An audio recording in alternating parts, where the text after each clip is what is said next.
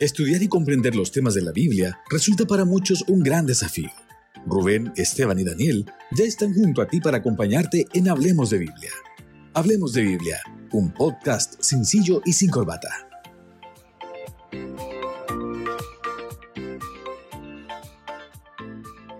Hola Rubén, hola Esteban, ¿cómo están? Me alegra verles nuevamente, chiquillos, me alegra saludarles junto con nuestros amigos que ya están aquí en sintonía para esta cita semanal del podcast Hablemos de Biblia. ¿Cómo están mis amigos?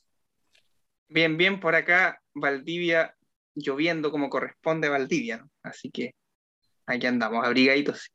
Mm. Con harto frío, pero nosotros igual estamos acá bien, gracias a Dios, contentos de poder estar junto a los amigos que nos están escuchando nuevamente en este podcast, disfrutando por estos lados. Oye, ¿ya pasó el frente frío o no? Ya, ya pasó, estas fueron como una semana y media, ¿no? De, de, frío extremo, así como. Sí, sí, sí. Me consumí toda la leña del año.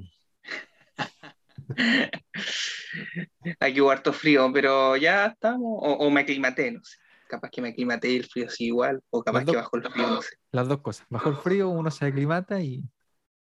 Oye, ¿alguno de ustedes escuchó el capítulo pasado ya en las plataformas? Ah, Apenas lo sube Esteban, yo lo escucho. Estamos, está subiéndolo ahora para el día de preparación, jueves, puesta de sol, ahí se está subiendo el capítulo, así que...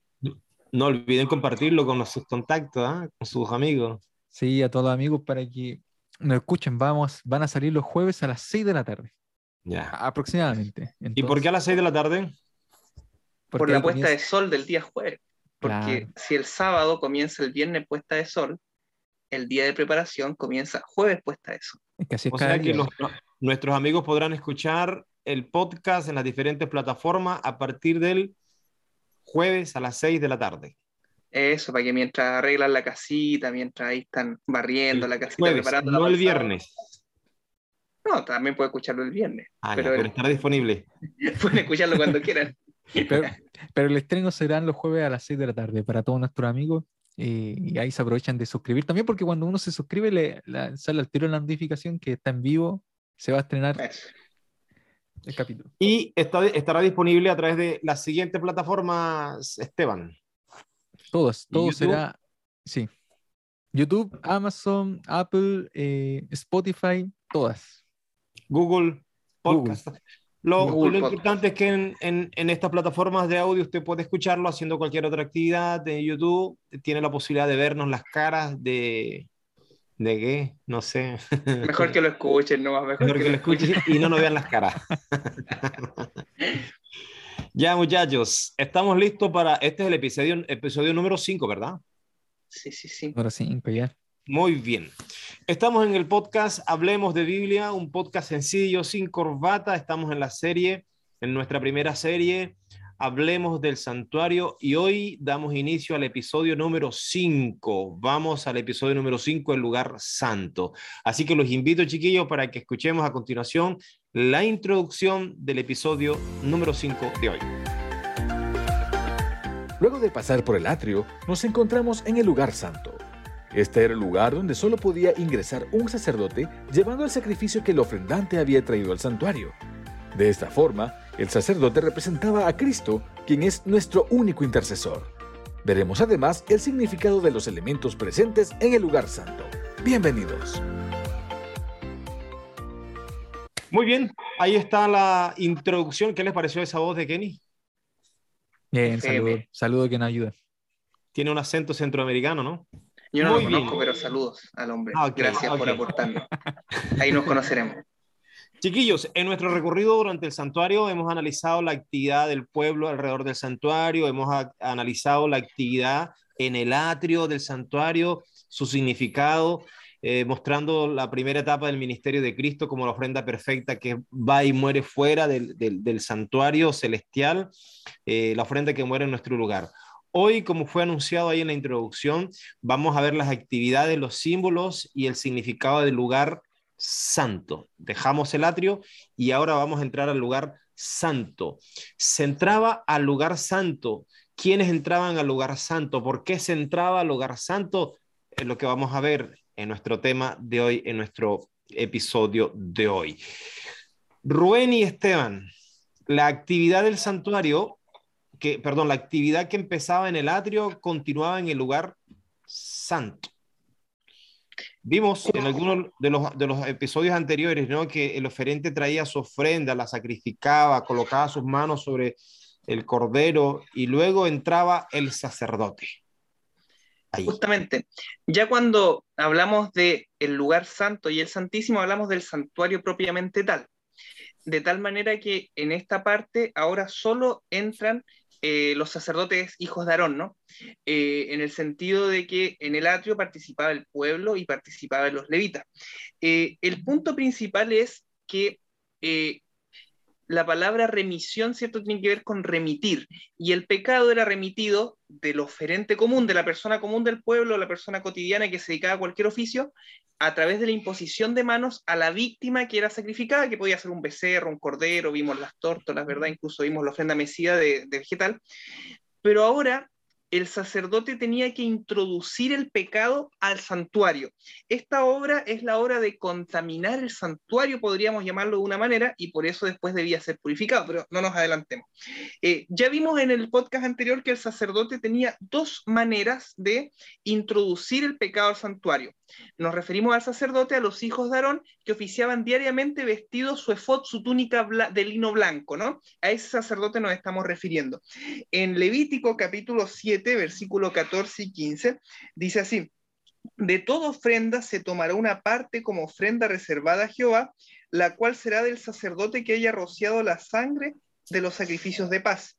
La carne del sacrificio de paz en acción de gracias se comerá el mismo día que en que sea ofrecida. No dejarán de ella nada para el día siguiente. Entendamos lo siguiente, el oferente común mataba el animal, el sacerdote tomaba la sangre y la asperjaba sobre el propio altar del sacrificio y ahora lleva, introducía el pecado al santuario comiendo la carne sin la sangre y sin la grasa. Ya lo explicó Esteban la semana pasada. Pero había una segunda manera de introducir, ¿cierto?, el pecado al santuario. Y esta es la que más conocemos habitualmente cuando, cuando escuchamos ciertos temas del santuario. En el mismo Levítico 4, versículos 5 y 6 dice, después el sacerdote ungido tomará parte de la sangre del becerro y la traerá al tabernáculo de reunión mojará el sacerdote su dedo en la sangre y rociará con ella sangre siete veces delante de Jehová frente al velo del santuario. Es decir, la otra alternativa que tenía el sacerdote para introducir el pecado al santuario era tomando la sangre de la víctima sacrificada, del cordero, del becerro, y llevaba esta sangre y la asperjaba siete veces con sus dedos en la cortina, en el velo que dividía el lugar santo del santísimo. Esa era básicamente la manera en que el santuario se contaminaba, en que el pecado llegaba al santuario. Sí, yo quería hacer una mención también con respecto a, quemar la, grasa. Eh, había leído por allí que, la grasa es símbolo de prosperidad, todo lo que es el cebo. Entonces, en el antiguo cercano oriente, en la cultura circundante, toda la grasa se la quedaba el rey. El rey. Entonces él engordaba, él se hacía próspero, e-, era todo cierto para los reyes y nada para los... Claro, exacto, nada para las demás personas. Y, justamente eh, la grasa tiene esa función eh, eh, en el santuario, es decir, todo va para nuestro rey, todo va para nuestro Señor, para Él va lo mejor, porque la grasa era, era, era lo mejor, ¿no? lo más rico, lo más delicioso, y los sacerdotes no comían de aquello. Bueno, aparte también se cuidaban la salud. sí, la Biblia menciona ese término, ¿no? El meollo de grosura, ¿no? Esa, por allí creo que el Salmo 63, el, el salmista menciona esta expresión, ¿no? De, quedará satisfecha mi alma como meollo de grosura, un, un punto interesante que, que tocó ahí, eh, que era parte de la, de, la, de, la, de la, cultura. Oye, pero espérate, eh, entonces, ahora el sacerdote come la sangre, la introduce, es una forma de introducirla. A la pregunta es por qué el sacerdote eh, no, no porque, no sé si es pregunta, pero el sacerdote ahora se convierte en una, eh, en alguien responsable del pecado del, como el vehículo, el, el, vehículo carga sobre sí el pecado en las palabras, ¿no? Claro. Y, la Biblia utiliza este término que Cristo Jesús cargó sobre sí el pecado de todos nosotros. Porque hay una palabra clave ahí eh, en, este proceso y es que el, la transferencia de la culpa sobre el animal, del animal sobre la sangre, la sangre ahora la lleva el cordero, ah, el, sacerdote. Ahora, mira lo que dice aquí número 18. Es interesante esta expresión cuando se habla de la intercesión de, de los sacerdotes porque eran los responsables. A ellos se les dio todas las tareas, como mencionó Rubén, a ellos se les mencionó toda la tarea del santuario, del oficio, el cuidado, la mediación, pero número 18, uno, tiene una frase que a mí me llamó la atención y me gustaría que ustedes me ayudaran un poquito con eso. Dice, el Eterno dijo a Aarón, tú y tus hijos y la casa de tu padre contigo cargaréis el pecado cometido contra el santuario. Tú y tus hijos cargaréis las ofensas contra el sacerdocio. Mm. O sea, algo de responsabilidad. Y uno dice, pero si eran inocentes, ¿por qué tienen que cargar ellos esa culpabilidad? Porque eran sacerdotes y porque la función del sacerdote era precisamente interceder. Eh, y, y, eso nos dice que no era un asunto que tenía que ver con ellos, sino que estaba apuntando a una simbología que era Cristo. Que Cristo, ahora en esta eh, segunda etapa del santuario, iba en algún momento a actuar como el sacerdote, que iba a llevar en sí mismo a la culpa de todos nosotros, que iba a mediar por nosotros, ¿no? Por eso que es importante que el pecado no termina en la cruz de Cristo. Y alguien me apedreará y apedreará el computador mientras no escucha.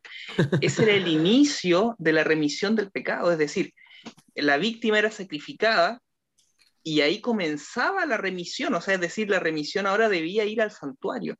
¿Ya? Eh, cuando hablamos de remisión tiene que ver también con remitir, con enviar. La Enviado, remitente. Por eso el pecador a la víctima, de la víctima al sacerdote y al santuario. Eso es interesante. Era, enviado, Esteban. Sí, e, son fases de la expiación. Entonces tenemos a Cristo muriendo en la primera fase y ahora estamos entregando, eh, pasando a la segunda fase de la expiación, eh, donde ya todo es introducido en, el santuario y ahí se deposita y después llegaremos ya a la parte final de, la expiación, que, es el, y justamente conocido como el gran día de la expiación. Sí, leo por ahí eh, número 18, 23 dice, los levitas servirán en la tienda de la reunión y ellos llevarán su iniquidad. Está hablando literalmente del pecado. Y ellos llevarán, cargarán, transportarán la, iniquidad del, del oferente en, este caso. Aquí ya no, como lo dijo eh, Esteban, está hablando de ese papel de Cristo como mediador eh, en su rol. Ahora, Cristo también es intercesor, Rubén. Cristo es el intercesor, pero también es el único medio que la Biblia nos dice fue dado entre Dios y los hombres, dice Hechos. No tenemos ningún otro. Exacto. Por, medio del cual seamos salvos. Es importante que lo, que lo que se habló hace unas semanas, que nada tiene que ver el oficio sacerdotal ni sumo sacerdotal con nuestros pastores o líderes religiosos, sino que tiene que ver con Cristo. Y ahora Esteban tiene esa parte, ¿cierto? Claro. Eh, Timoteo menciona eso en 1 Timoteo capítulo 2, versículo 5, hay un solo mediador entre Dios y los hombres, que es Jesucristo, hombre. Eh, yo me acordaba mientras escuchaba a Daniel, eh, dice Isaías 53 que Jehová cargó sobre sí el pecado de todos nosotros. Él lo cargó sobre sí. Eh, él murió, ahí está la primera etapa, pero también Él lo continúa llevando y Él lo presenta en el lugar santo. Ahora, el pecado es algo aborrecible, eh, y por lo tanto necesitamos un mediador que lleve este pecado. Eh, y, Cristo, ¿cierto?, lo introduce y Él es que hace, Él es el que vuelve a hacer la conexión entre, entre el hombre y Dios, porque nuestros pecados nos, nos han apartado de la presencia de Dios, pero Cristo está en medio para interceder por nosotros, para poder unirnos nuevamente a Dios. Esa es la función de Él en el santuario. Y los sacerdotes tenían esa función, ¿no? Restablecer la relación, restablecer la comunicación, restablecer esta amistad de Dios con los hombres, volver a acercarnos. Porque el pecado de los hombres no, nos apartó, ahora Cristo, ¿cierto? No, nos acerca. Eso es lo lindo del mensaje del santuario. Y el sacerdote se ensuciaba por el pecador, cuando dice que eh, tomaba la sangre con sus dedos y la asperjaba. O sea, claro. Eh, entendiendo que en ese pecado puntual el sacerdote no había pecado, sino que era el oferente común, pero el sacerdote se mancha para que el pueblo sea, ¿cierto?, eh, limpiado. Y es lo que hizo Cristo por nosotros. O sea, Cristo no pecó, no me refiero a eso, sino que a lo que voy es que Él se metió en este mundo, ¿cierto?, habitó entre nosotros, vivió una vida perfecta a pesar de de, todo lo malo que hubo, y Cristo, ¿cierto?, eh, llevó sobre sí el pecado de nosotros que Él nunca cometió, pero aún así, ¿cierto? Él sufrió las consecuencias de nuestro pecado.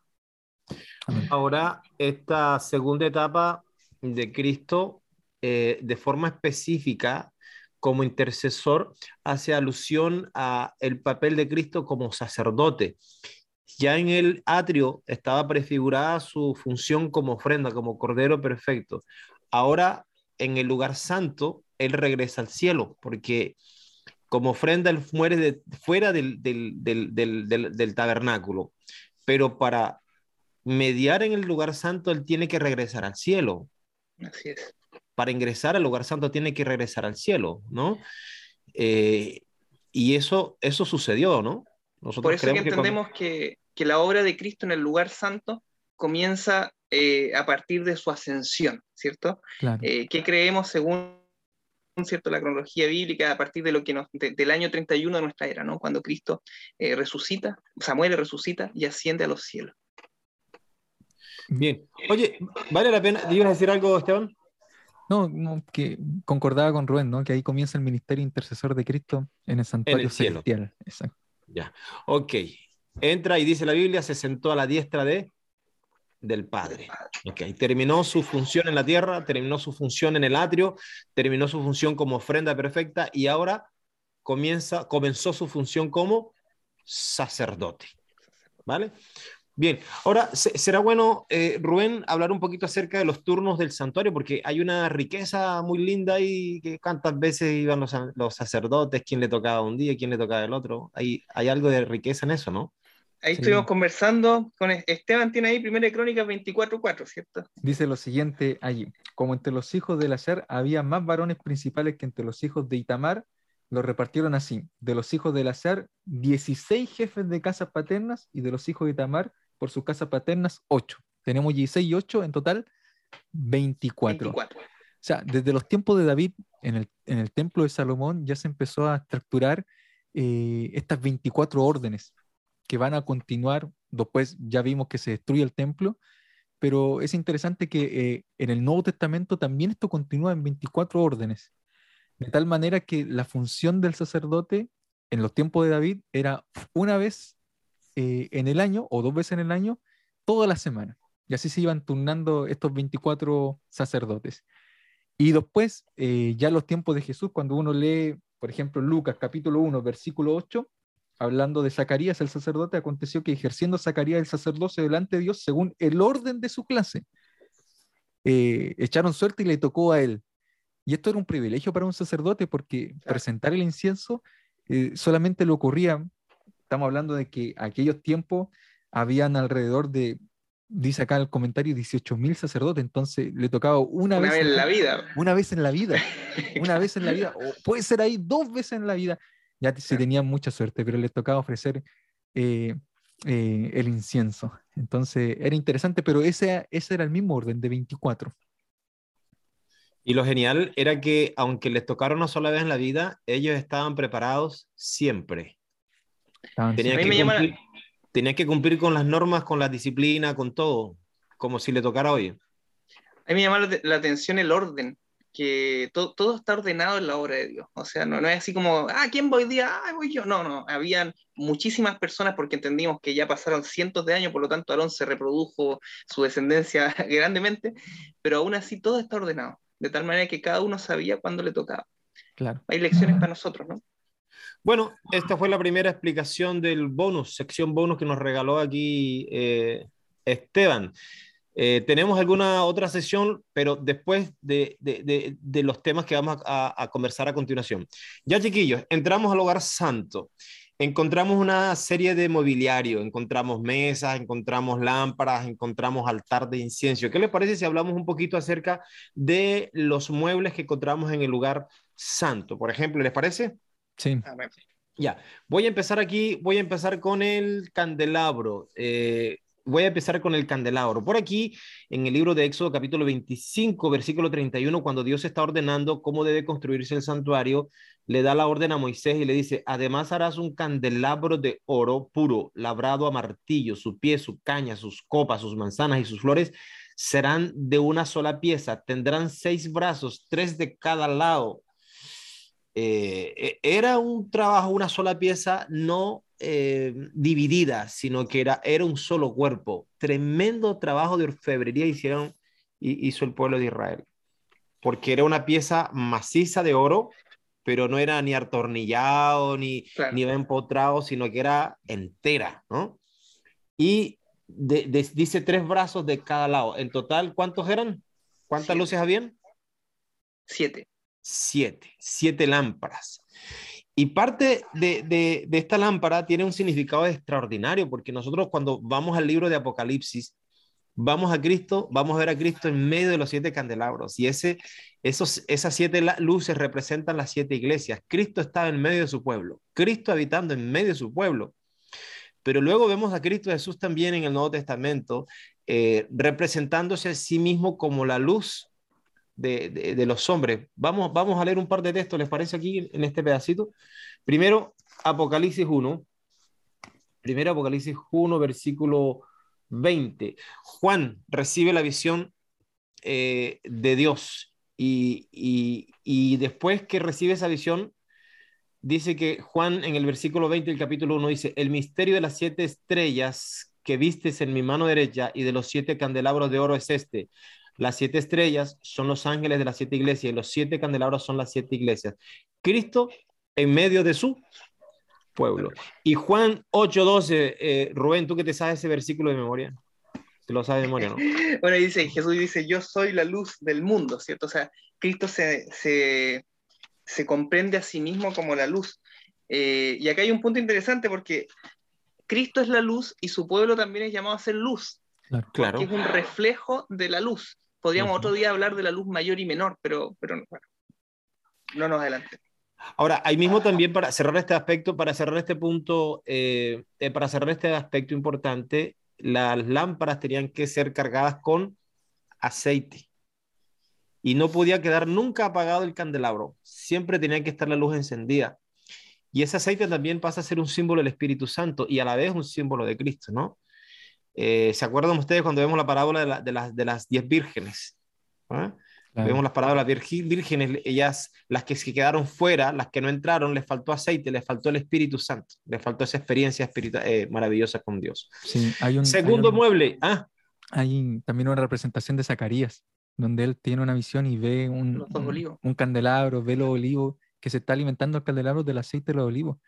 Y, cuando termina la visión es interesante porque él dice, no con ejército ni con fuerza, sino con mi espíritu. Mi espíritu.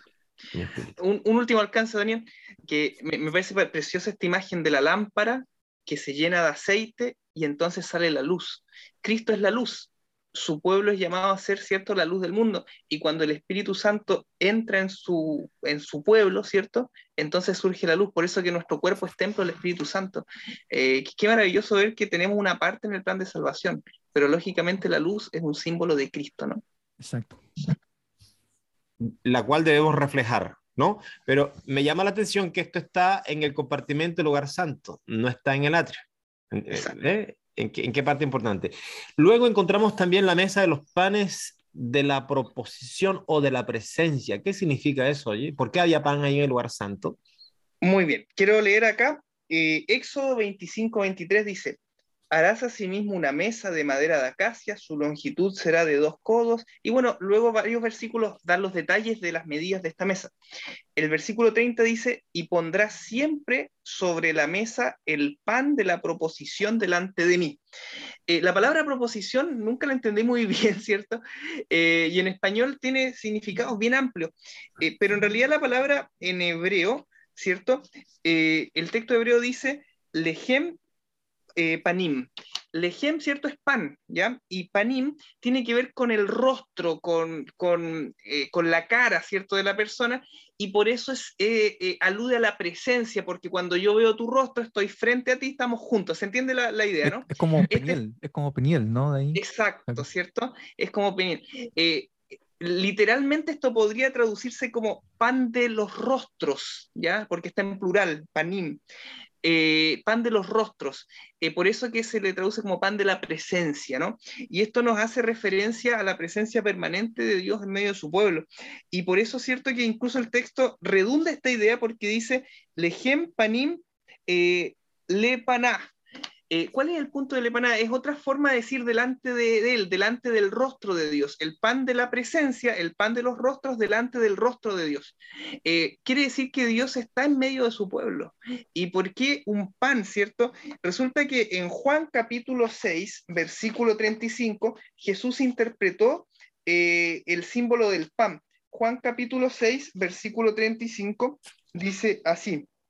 Dice, Jesús le respondió, yo soy el pan de vida. El que a mí viene nunca tendrá hambre y el que en mí cree no tendrá sed jamás. Jesús es el pan de vida, ¿cierto? Por lo tanto, este era un símbolo de Cristo que estaría siempre en medio de su pueblo. El pan representa la presencia de Dios en medio de su pueblo, por eso que es el pan de la presencia, el pan del rostro, ¿no? Eh, qué importante es, es esta, esta imagen, ¿no? De Cristo siempre en medio de su pueblo, pero Cristo como alimento, como el nutriente, ¿no? Y por eso dijo, no solo de pan vivirá el hombre, sino de toda palabra que sale de la boca de Dios, y Cristo es la palabra hecha carne. Por eso qué importante es que el pan era un, símbolo del sustento de Dios para su pueblo. Nunca nos faltaría el pan si estamos en, el, eh, eh, en la presencia de aquel a quien ese pan representa, que es Cristo. Excelente, ¿ah? ¿eh? excelente. Ahí sabemos nosotros que no podemos crecer ni sostenernos en la vida espiritual a menos que estemos conectados a la luz que es Cristo, que dependamos de su Espíritu Santo y a menos que seamos sustentados por su palabra. ¿Ok? Muy bien. Oye, Rubén, ¿qué te gustó ahí de, este pedacito? Último ¿Ah? detallito que así como la luz representa a Cristo y también el pueblo es llamado a ser luz, el pan representa a Cristo y también su palabra. Fueron allá tus palabras y yo las comí, ¿cierto? Dice Jeremías. Fueron por gozo y alegría. Eh, por gozo y alegría, ¿no? Eh, y, esto de que Jesús se reconoce como el pan está tres veces en el capítulo 6 de Juan. Ese era mi humilde aporte. Muy bien. Ya, hemos visto el candelabro, las lámparas, el aceite, ya vimos, ya vimos las mesas. ¿Y cuántos panes habían? ¿Mencionaste ese detalle? Eh, 12, ¿cierto? 12 panes, 12 panes. Y esos 12 panes también en la numerología profética representa al pueblo de Dios. El número 12 representa también al pueblo de Dios. Así que Cristo era el sustento de su pueblo. Esteban, nos queda todavía pendiente ver un mueble del lugar santo. Sí, yo quería mencionar que, bueno, entramos al lugar santo y por el lado sur nosotros tenemos el candelabro. Eh, y después al mirar al norte tenemos la mesa con, con estos panes de la presencia de Dios. Eh, eh, es interesante, ¿no? Algunos versículos siempre mencionan que el trono de Dios está al lado norte. por ejemplo, Isaías, ¿no? Dice, al lado norte me sentaré en el trono, en el trono de Dios. Y, y después tenemos al medio, al frente del velo, tenemos un altar similar al, altar de bronce del sacrificio, pero más pequeño, eh, donde se quemaba el incienso. Y estaba ahí, como, como apuntando hacia el lugar santísimo, pero, pero ahí, a, la entradita nomás, al frente del velo. Entonces, en este altar del incienso vamos a, leer en Éxodo 30, eh, versículo 7. Cada mañana, ahora había una diferencia igual, porque este altar estaba cubierto de oro, el otro era de bronce, el que está afuera. Dice, cada mañana al preparar las lámparas, Aarón quemará incienso aromático sobre él, y cuando Aarón encienda las lámparas al anochecer, quemará también el incienso, y será rito perpetuo delante de Jehová para vuestras generaciones. Era, los sacerdotes quemaban eh, el incienso en aquel lugar, y el incienso de alguna manera representaba eh, la oración. Dice después en el versículo 10, Aarón hará expiación una vez al año sobre los cuernos del altar con la sangre del sacrificio como expiación por el pecado, una vez al año en expiación sobre vuestras generaciones, muy santo será a Jehová. Eh, quiero enfocarme en lo siguiente. Cuando uno va a Lucas, en Lucas capítulo 1, en delante lo leímos, eh, dice el versículo 10 que Zacarías ofreció el incienso y fíjense cómo era la actitud del pueblo de Dios. En el versículo 10 de Lucas capítulo 1, toda la multitud del pueblo estaba fuera orando a la hora del incienso. Estaban todos ahí orando. Eh, y justamente ese era el momento de la intercesión. Ese era el momento donde la gente estaba con un corazón contrito. Apocalipsis quizás lo deja un poquito más claro. Si nosotros vamos a Apocalipsis capítulo 8, si ustedes me acompañan ahí, en el versículo 4 se menciona lo siguiente, Apocalipsis 8, 4. Dice, el humo del incienso con las oraciones de los santos subió de la mano del ángel a la presencia de Dios. Entonces este humo eh, literalmente subía y parte del humo se iba al lugar santísimo, donde está la presencia de Dios. Estaba todo el pueblo en una actitud de oración. Este humo llegaba ante la presencia de Dios y significaba eso, ¿no? Eh, la intercesión. Es Cristo llevando las oraciones de su pueblo ante la presencia de Dios. Y toda la actitud del pueblo eh, era esa. Ahora, hay algo particular con respecto al incienso, a cómo se hacía este, estas aromas. Dice el versículo 37 del capítulo 30 de Éxodo, como este incienso que harás, no os haréis otro según su composición, es decir, no, no debían imitar este incienso, te será cosa sagrada, claro, te será cosa sagrada para Jehová, y después el versículo 38, cualquiera que haga otro como este para olerlo, seguramente era un incienso, un olor muy rico, eh, será eliminado de su pueblo, era un incienso sagrado. Eh, y saben que aquel que intentaba imitarlo, aquel que intentaba hacer otro para poder olerlo, era cortado, era eliminado. ¿Saben qué? Yo quiero, yo quiero sacar acá una gran lección con respecto a esto. Eh, ¿Por qué? Porque eh, estaba la, la, preocupación de que esta fórmula secreta de cómo se hacía el incienso se pudiera imitar se, y se hiciera un uso común, ¿no? Cualquier persona lo pudiera hacer y oler. Eh, y este incienso de alguna manera representa la justicia de Cristo, es decir, nosotros no podemos inventar nuestro propio camino para acercarnos ante la presencia de Dios. No podemos inventar un camino. Ningún ser humano. No podemos imitar la justicia de Cristo. Es el único camino para ascender, ¿cierto? Y para llegar ante la presencia de Dios es este. No hay otro. Es a través de Cristo nuestro intercesor. Y diría una idea que me, que me, queda y que quizás Rubén me, vaya, me va a pedrear por lo que voy a decir. Lo pedreamos, lo pedreamos. Veo que en el altar somos justificados, somos perdonados por la sangre de Cristo, por su ofrecimiento, por su ofrenda perfecta. Pero también en el atrio estaba presente el agua, una experiencia de agua, que es sinónimo de purificación. Pero ver en el lugar santo pan que representa la palabra de Dios para el sustento, las oraciones y veo al Espíritu Santo, lo cual yo puedo decir en el atrio somos justificados en el lugar santo, somos santificados, necesitamos de la oración, necesitamos de la dependencia del Espíritu Santo, necesitamos de la palabra para ser limpiados, lo dice la palabra de Dios. Santifícalos en tu verdad, tu palabra es verdad. Luego están aquí los elementos que me van a ir santificando, que me va limpiando, ¿no? Y que gracias a ello tengo un sacerdote que media por mí, que intercede por mí, para que esos elementos cumplan su función en mi vida. La palabra me limpia cuando yo permito que el Espíritu Santo haga esa obra transformadora en mi corazón, cuando lo busco. Y déjame decirte aquí, como para cerrar esta parte aquí, necesitamos más sustento de esa palabra, de esos panes, necesitamos más de esa experiencia con el Espíritu Santo y necesitamos más de esa oración representada en, el incienso, en las mesas y en el candelabro. Nos vamos con una sección de bonus, la última sección de bonus del día. Rubén. Bien. Quedaste, eh, explicado con el tamit, ¿no? No, no, que pasa que el capítulo pasado hablamos del tamid, la palabra tamid significa continuo, ¿cierto? En el atrio, ahora vamos a ver en el lugar santo, ¿no?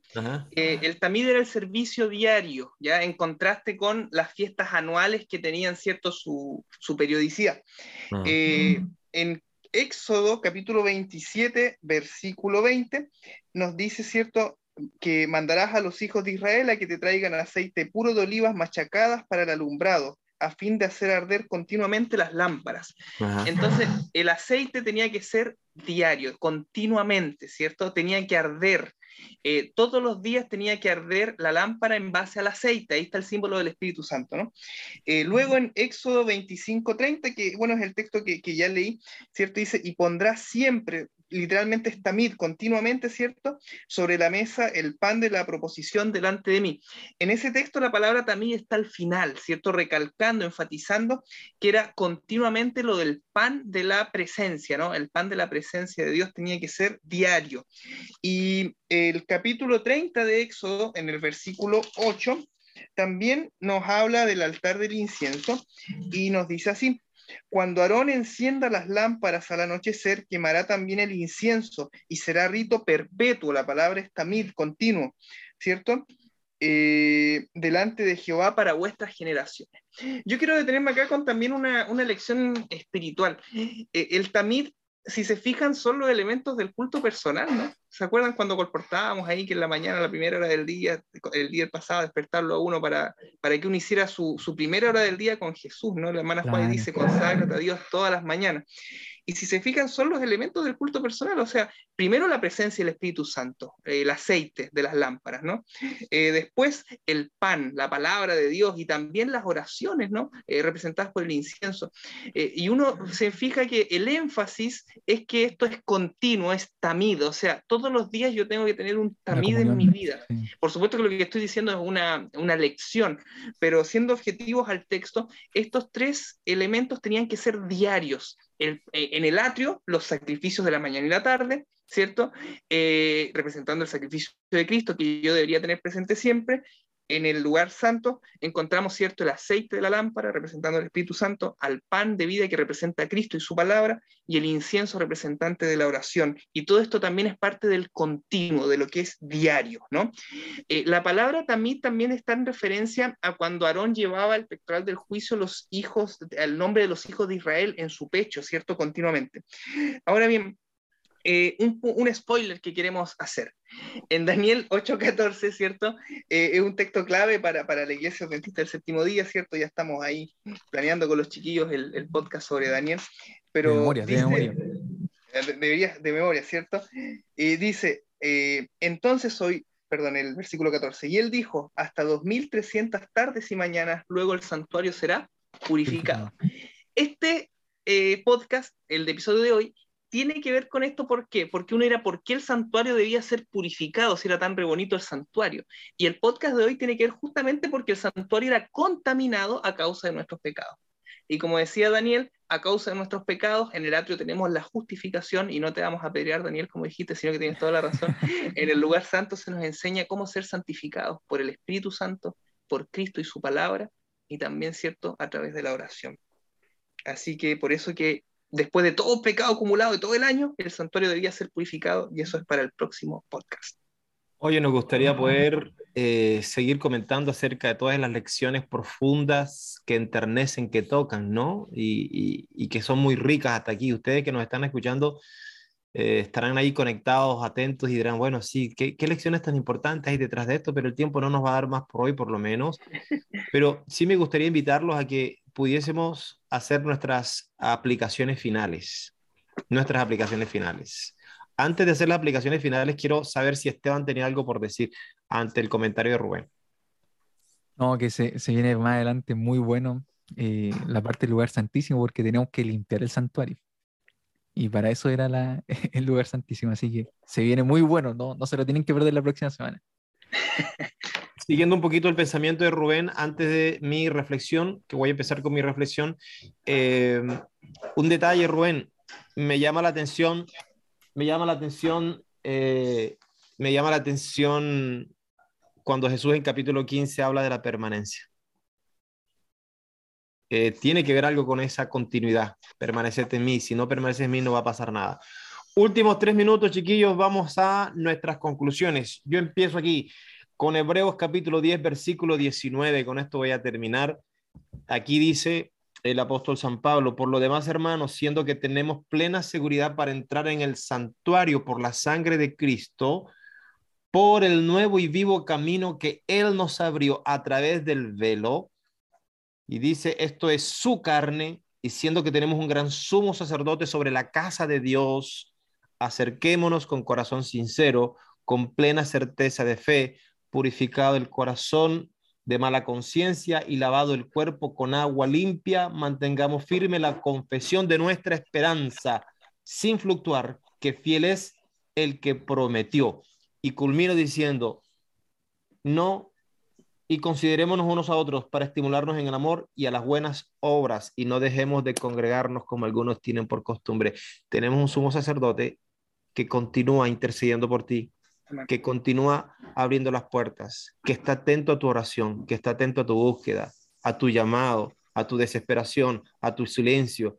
Hay un sumo sacerdote esperando por ti en este momento. Y es probable que tu experiencia de vida necesite de un espacio con ese sacerdote que está en el cielo intercediendo por tu vida, por tu salvación, por tu perdón y por tu seguridad. Amén. Rubén. Esteban. Yo me quedo con, lo siguiente. Eh, la actitud del pueblo era la oración eh, diariamente, porque esto era un asunto diario. Era también como nos enseñó eh, el Rubén. Entonces, la actitud tiene que ser diaria de la oración. Elena de Juan menciona lo siguiente, ella dice, orar es el acto de abrir el corazón a Dios como un amigo. Pero pues dice, no es que la oración baje a Dios ante nosotros, sino que más bien nos eleva ante su presencia. Mm. Eh, el humo se elevaba y llegaba hasta la presencia del Señor. Y yo creo que ahí está la imagen, ¿no? Cuando uno ora, uno va hacia la presencia de Dios, uno tiene acceso al santuario celestial, donde está la misma presencia de Dios. Qué privilegio poder orar, qué privilegio poder conversar con Dios como un amigo, abrirle el corazón, ser sincero con Él y mostrarse tal cual soy, porque Él siempre me va a recibir. Amén. Jeremías 15, 16 dice, fueron allá tus palabras y yo las comí, y tu palabra me fue por gozo y por alegría de mi corazón, porque tu nombre se invocó sobre mí, Jehová Dios de los ejércitos. El pan. Eh, yo siempre escucho el pan en el sentido del sustento, en el sentido de lo necesario, que Cristo no te abandona pero el comer no es solamente un acto de cargar combustible para seguir viviendo. Yo llevo el auto al servicentro, le echo benzina y el auto no tiene ni una reacción. Comer es rico, ¿no? Comer es delicioso. Acá en el sur se come alto. Produce endorfinas. claro, pues comer. Una experiencia placentera. Exacto. Y, por eso que eh, la palabra de Dios y Cristo mismo representado por el pan, porque no hay nada más rico que comer la palabra, que estudiar la palabra. Y el profeta dice, fueron allá tus palabras, y yo las comí y me fue por gozo. Eh, yo creo que cuando uno comienza a estudiar la Biblia, no hay nada más rico que ir dándose cuenta de los detalles, ir masticándola suavemente, ¿cierto? Por eso que eh, yo les invito a que estudiemos la Biblia con gozo, con alegría, con placer, ¿cierto? Ir, nosotros tratamos de hacer en este podcast algunos detallitos que, que, que podemos ir estudiando estudiando, pero sin duda que todos nuestros amigos pueden sacar nuevas lecciones y, ricas lecciones personales para cada uno. Eh, cada uno prepara su pancito a su pinta, ¿cierto? En el sentido de que cada uno le echa más sal o, acá hay panes que son, ¿cierto? Sin levadura, con levadura. Eh, siguiendo esta metáfora del pan, Dios tiene un mensaje para ti personalmente y debemos comer todos los días la palabra del Señor. Así que si este podcast sirve para alguien para que mañana, en la mañana, esté en la presencia de Dios comiendo su palabra, este podcast tendrá sentido que podamos ir y ser llamados a la oración y al estudio de la palabra y deleitarnos en esto tan rico que es comer la palabra del Señor. Amén. Bien, chiquillos, hemos tenido una linda jornada y una linda conversación. Esperamos que siga siendo de eh, apoyo para tu vida espiritual. Nos vemos en el próximo podcast. Nos vemos. Un abrazo a todos. Saludos a todos. Compartan en sus redes sociales. Nos vemos. Chao, chao. Chao, chao Rubén. Chao, Esteban. Estudiar y comprender los temas de la Biblia resulta para muchos un gran desafío. Rubén, Esteban y Daniel te acompañaron en Hablemos de Biblia. Te esperamos en el próximo episodio.